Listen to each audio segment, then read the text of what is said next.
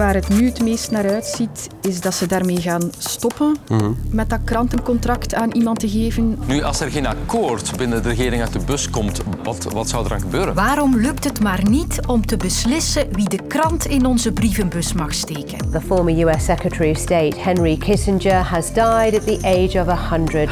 Topdiplomaat. Ongeluk, dat topdiplomaat, maar ook wel gevaarlijke meneer. hè? Zou je vandaag nog aan politiek kunnen doen zoals Henry Kissinger 50 jaar geleden? Een combi-ticket dat meer dan 300 euro kost voor Werchter. 300. Allee, sorry, wie kan dat betalen? We kunnen toch even gewoon een toffe citytrip naar Sevilla of zo gaan doen? En het mag wat kosten. Voor de grote festivals betaal je nu al meer dan 300 euro.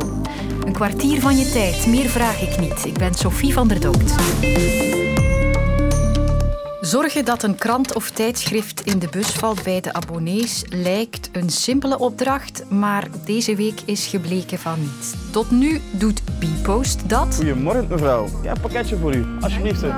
Groetjes. maar daar kan wel eens verandering in komen, want er is heel veel discussie over het krantencontract. Over welk bedrijf veel geld van de overheid zal krijgen om de kranten en tijdschriften aan huis te leveren.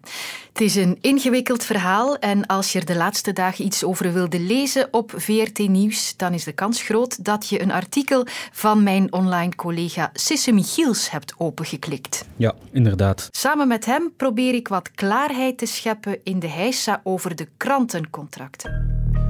Dus eigenlijk het krantencontract wil zeggen dat eh, de overheid aan een verdeler van kranten en tijdschriften jaarlijks een som betaalt om dat te doen. Dus het gaat om 125 miljoen euro per jaar die een verdeler zou krijgen om elke dag te zorgen dat de mensen thuis hun krant in de bus hebben steken. Dat gebeurt eigenlijk al heel lang door Bpost. Die hadden jarenlang daar het monopolie op, zal ik maar zeggen. Maar de regering heeft beslist om dat contract nu open te gooien en ook andere bedrijven zich kandidaat te laten stellen om die taak op zich te nemen. Drie bedrijven stelden zich kandidaat. Bpost zelf, het Franse bedrijf Proximi en de kleinere Belgische speler PPP. De drie kandidaten werden gewikt en gewogen en wat bleek, niet Bpost, maar PPP kwam er als beste keuze uit. Zij zeggen, eh, wij kunnen de krant leveren bij de mensen s ochtends aan 18 cent per krant. In Bpost zijn voorstel is dat aan 32 cent per krant. Dus dat is bijna dubbel zo duur. Dus het advies van de FOD-economie aan de regering was, kies maar voor PPP, zij gaan dat het beste doen. Maar dat wringt voor de regering, want PPP is niet onbesproken. PPP is volgens eh, Franstalige uitgevers, die er bijvoorbeeld in Brussel al een beroep op doen om de kranten te verspreiden, geen betrouwbare partner. In Brussel bijvoorbeeld blijkt dat mensen maar de helft van de week hun krant krijgen, laat staan dat die op tijd komt. En er is nog kritiek op PPP. Zij vragen wel heel veel flexibiliteit van hun werknemers. Dus bij Bpost werken postbodes, werken mensen fulltime, die eigenlijk, zal ik maar zeggen, goede arbeidsomstandigheden hebben. Bij PPP zou dat op een andere manier gebeuren. Hoe dat bijvoorbeeld nu gebeurt, een voorbeeld dat ze gaven, is in Brussel zijn dat vaak studenten of gepensioneerden die willen bijverdienen en dat ochtends gewoon een ronde doen. Ze doen dat dan voor iets van tussen 500 en 1000 euro per maand. De arbeidscontracten zijn dus veel onzekerder en ehm, ja, minder vast dan die bij Bpost. Eh, dat is ook iets waar dat de regering zich zorgen om maakt. En wat alles nog veel moeilijker maakt, Bpost is ook nog altijd een overheidsbedrijf. Er zijn veel belangen mee gemoeid. Er staan jobs op het spel als Bpost dat contract niet krijgt van 125 miljoen euro per jaar. Verschillende regeringspartijen willen dat eigenlijk niet, dat Bpost op die manier geraakt wordt door dat krantencontract niet te krijgen. Dus ze zitten daar in een soort catch-22, want ze kunnen ook moeilijk het advies negeren. Ze komen dan in een juridisch moeilijke situatie terecht. Moesten ze dat advies negeren, kan bijvoorbeeld PPP naar de rechter stappen, ehm, omdat zij volgens de procedure de beste kandidaat zijn. Nu zit het eigenlijk daarop helemaal vast. En zo komen we bij vandaag terecht. Enkele federale topministers probeerden die moeilijke knoop nog maar eens te ontwarren. Maar helaas. Het kernkabinet van de federale regering heeft vanmiddag geen akkoord kunnen bereiken over het contract over de verdeling van de kranten. Geen vooruitgang dus. Inderdaad, ze staan eh, niet zoveel verder dan gisteren, denk ik. Het was maar een kort overleg van een uurtje ongeveer. Alexander de Croo die, eh, moest het vliegtuig halen naar Dubai, naar de klimaatconferentie. Hoewel het natuurlijk belangrijk is dat er niet meer te lang gewacht wordt op een beslissing. Op 31 december loopt het huidige contract dat Bpost dus heeft af.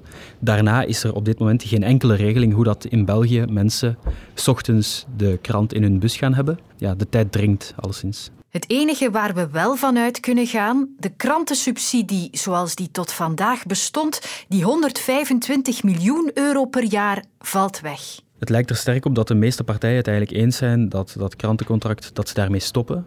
Alleen zegt Open VLD, we schaffen het volledig af, geen enkele subsidie meer.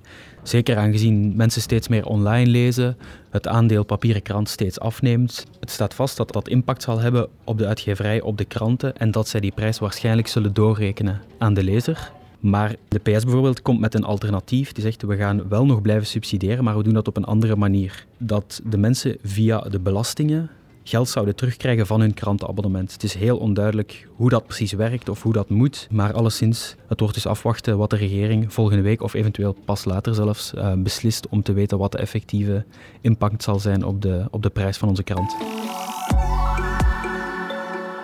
There is no country in the world where it is conceivable that a man of my origins could be standing here next to the president of the United States. Zo klonk Henry Kissinger, de Amerikaanse oud-minister van Buitenlandse Zaken, overleden op zijn honderdste.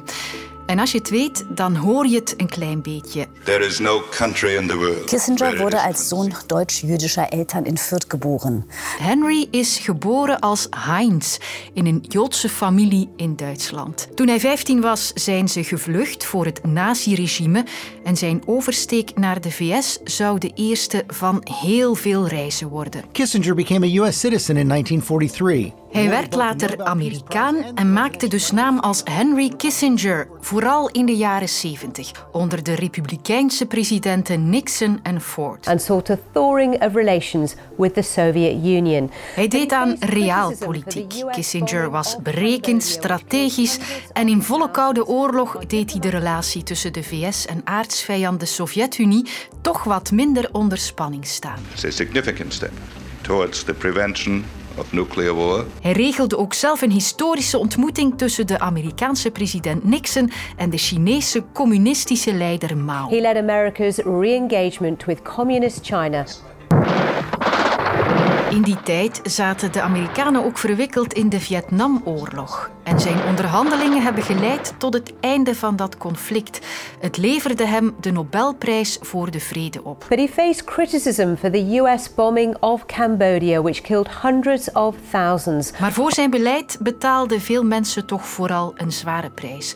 Door bombardementen op Cambodja bijvoorbeeld, of nog door zijn rol bij de militaire staatsgreep in Chili. Kissinger had de hand in veel historische gebeurtenissen. En dus vroeg ik aan hoogleraar Amerikaanse politiek Bart Kermans van de KU Leuven of het vandaag de dag nog mogelijk zou zijn om aan politiek te doen zoals Kissinger. Natuurlijk, wanneer er verschillende crisissen opduiken, dan zie je dat een aantal speelfiguren ingezet worden om die crisissen onder controle te houden en eventueel een oplossing te bereiken die een vorm van duurzaam karakter heeft. Het punt is alleen het grote verschil met de periode waarin Henry Kissinger die rol speelde, was het feit dat de VS toen een grote centrale speler was. Een quasi onbetwiste leider aan westerse zijde in de context van de Koude Oorlog. Ja, dat is vandaag niet meer zo.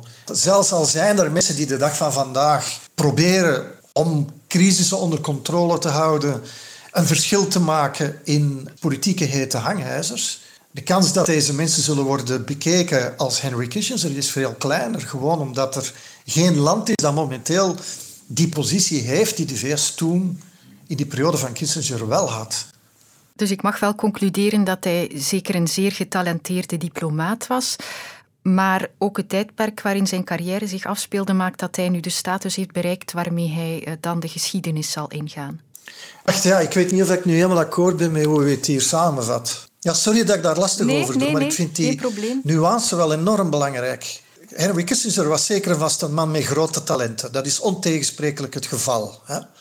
Maar tegelijkertijd heeft zijn rol als Amerikaanse minister van Buitenlandse Zaken, nationale veiligheidsadviseur, hem natuurlijk in een positie gezet waar vele mensen met vergelijkbare talenten niet in terechtkomen. Puur en alleen omdat de VS, zeker in die periode, een ongelooflijk grote en centrale speler was. Ten tweede, ja, het was een man met vele talenten, maar er zat ook een cynisch element in de manier waarop hij handelde. Met name omdat hij in een aantal gevallen, wanneer hij van oordeel was dat de schending van mensenrechten door bepaalde regimes voor de VS minder woog dan een goede relatie van de VS met die regimes, dat die mensenrechten en de waarden die daarmee vasthangen, dat die gewoon opzij werden gezet. Dat is het cynisme die meespeelde in uh, dat handelen en denken van Henry Kissinger. Oké, bedankt om uh, tijd te maken voor ja. dit gesprek en om de puntjes op de i te zetten. Dat is goed. Tot Graag nog gedaan. een keer. Veel succes. Dag. Wil je de vier dagen naar het festival Graspop gaan, dan zal jou dat volgend jaar voor het eerst meer dan 300 euro kosten. En ook de moeder aller Belgische muziekfestivals wordt opnieuw duurder. Voor vier dagen Werchter betaal je 309 euro. Mijn festivaljaren liggen al even achter mij, maar ik wil toch weten wat we verwachten als we die prijs kunnen en willen betalen. Dus ik heb gebeld naar deze specialisten ter zake. We staan buiten bij Again. De barn zit bomvol, maar hier buiten is iedereen zo zijn show! Het is bijna zover. Rock Werchter loert om het hoekje. Flo Windy en Michel Cuvelier, de festivalspecialisten van Studio Brussel. Ik denk dat dat heel erg hoge prijzen zijn. Ik, uh, ik verschiet er eigenlijk wel een beetje van dat het zo duur is. Ja, de reden dat we zoveel blijven betalen is omdat heel veel artiesten op de festival staan. Bijvoorbeeld de Foo Fighters, die spelen geen zaalshow of een stadiumshow ergens. Dus die staan dan op Rockwerchter en dan snap ik dat je zoiets hebt van oké, kijk, ik dok. Het festival wordt eigenlijk groter en meer, uh, meer een belevenis dan louter vier dagen liggen stinken in een tent. Een festival is eigenlijk ontpopt tot een soort resort, een soort all-in met klemtoon op ervaring. Je merkt dat aan kleine dingen zoals een veel uitgebreidere drank- en eetkaart in vergelijking met vorige jaren.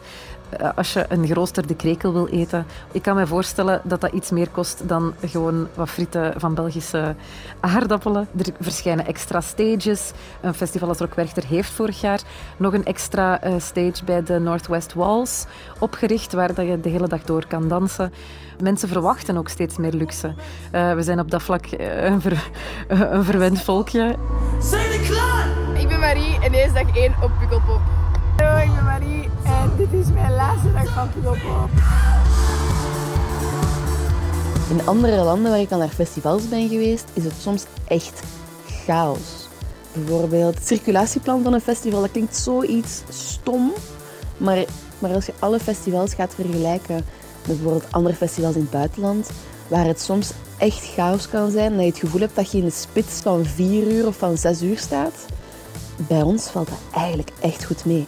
Als je van de ene stage naar de andere wilt, sta je niet in de file. In andere landen bijvoorbeeld kan je soms echt een half uur aan de toog staan als je nog een pintje wilt.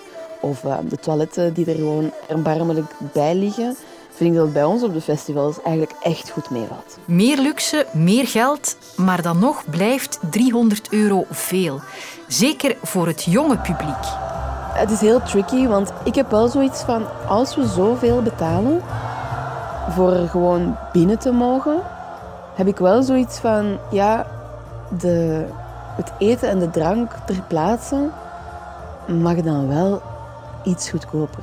Meer water dat, dat dan bereikbaar is voor iedereen. Gratis water dan, op zijn minst.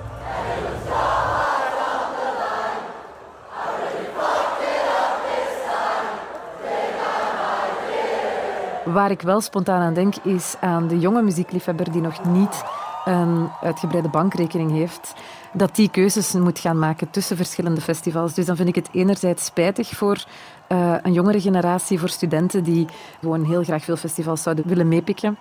Tegelijkertijd, als je iets heel bottom-up, lokaal, klein, charmant wil doen, dat, dat je daarmee ja, wel echt kans maakt nu dat de grote eigenlijk ehm, opschalen in zowel hun aanbod, maar ook in hun prijs. Die 300 euro is wellicht dus nog niet het eindpunt. Dit was het kwartier voor vandaag. Tot morgen. Peter van de Veire praat met bekende Vlamingen terwijl de zandloper genadeloos loopt. Zoals het leven. Maar wat als je één moment uit je leven kan terugdraaien? De verrassende antwoorden hoor je in de podcast Peter van de Veire en de Zandloper op VRT Max.